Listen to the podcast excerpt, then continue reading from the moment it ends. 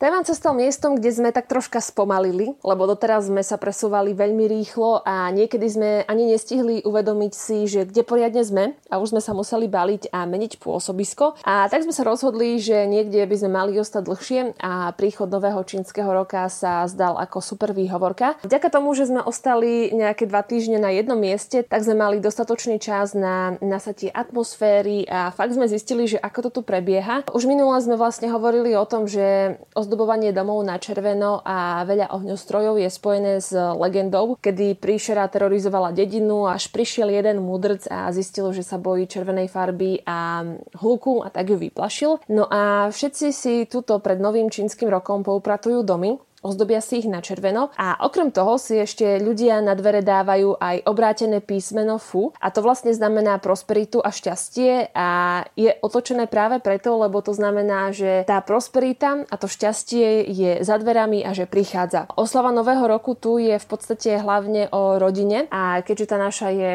celkom ďaleko, tak sme sa stali súčasťou takej tajvanskej hostelovej. A na nový čínsky rok je tradíciou začať oslavu spoločne spoločným obedom. Pri stole sa v našom prípade stretlo niekoľko národností a tak padol nápad, že každý navarí jedlo svojej krajiny. My sme sa najprv potešili, že konečne budeme mať na stole niečo chutné a naše, ale zároveň sme boli smutní, lebo sme vedeli, že našu brinzu tu len tak nezoženieme a v podstate sa to nedalo e, nahradiť ani nejakým slaným sírom, lebo sír ako taký tu absolútne nepoznajú a tak sme museli zapojiť kreativitu. Nakoniec sme sa ale dopracovali k výsledku tejto komplikovanej rovnice a vyšli nám z toho až dve jedlá jedla. Tým prvým boli bekraje a ja neviem, či to niekto bude poznať, lebo takto to asi voláme iba my doma. Je to taký posuch, ktorý robíš so zemiakou a s maslom. No a potom sme pripravili aj tradičné kysnuté lekvárové buchty. Tie sa samozrejme nezaobišli bez toho, že by sme volali domov, že ako dobre urobiť kysnuté cesto a ako to celé nespackať. Ale na naše prekvapenie to dopadlo dobre a dokonca aj chutne. A potom nie, že by sme sa teda chceli chváliť, ale piekli sme ešte trikrát a musím povedať, že tieto slovenské slovenské pochutiny sa toto na Tajvane celkom ujali. No a my keďže sme mm, takto otvorení novým kultúram, tak sme si niečo odniesli aj my a to recept na tradičné ananásové koláče, s ktorými sa spája taký mm, celkom vtipný príbeh. Tieto koláče sú veľmi populárne, berú si ich dokonca aj turisti a na Tajvane ich jednoducho milujú. A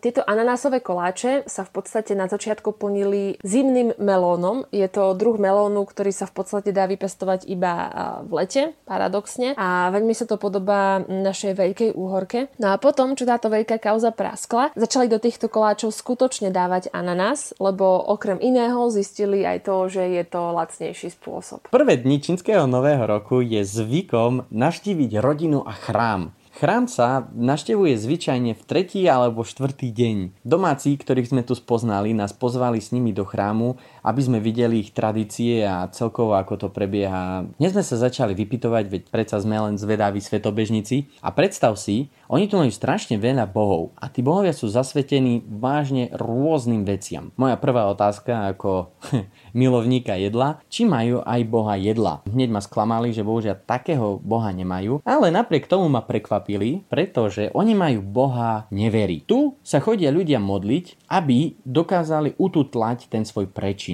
My sme ale išli do iného chrámu. Tento chrám bol zasvetený deviatim rôznym bohom, a pred chrámom mali obrovské stoly plné jedla, plné darov a predmetov, imitácií peňazí. Prebieha to tak. Prídu pred chrám, položia svoje dary, idú sa pomodliť a tie imitácie peňazí pália pred domom. My sme to dokonca s Myškou aj videli, ako sa to páli. Myška to videla zbližšia, pretože ten padajúci popol spadol priamo do oka. Ja sa priznám, som mal také zmiešané pocity. Kým ona trpela, ja som nevedel, či sa mám radovať z toho, že budeme bohatí, alebo ju ľutovať. Ďalšou zastávkou zastávkou pred vstupom do chrámu bol stojan s vonnými tyčinkami. Majú pravidlo, že koľko bohov v chráme, toľko tyčiniek si zoberú. Do chrámu sme vošli ako nadšení pozorovatelia. Ako sme si tak všimli, najviac ľudí sa zastavilo pri bohovi peňazí a bohatstva a pri bohovi lásky. Pri tomto bohovi sa zastavujú hlavne slobodní ľudia, ktorí prosia o nájdenie pravej lásky v priebehu ďalšieho roku. Keď sme vyšli z chrámu a konečne nás prestalo štípať v očiach z toho dymu, z tých vonných tyčiniek, v diálke sme videli obrovský a prepichový chrám. Dnes sme sa opýtali, že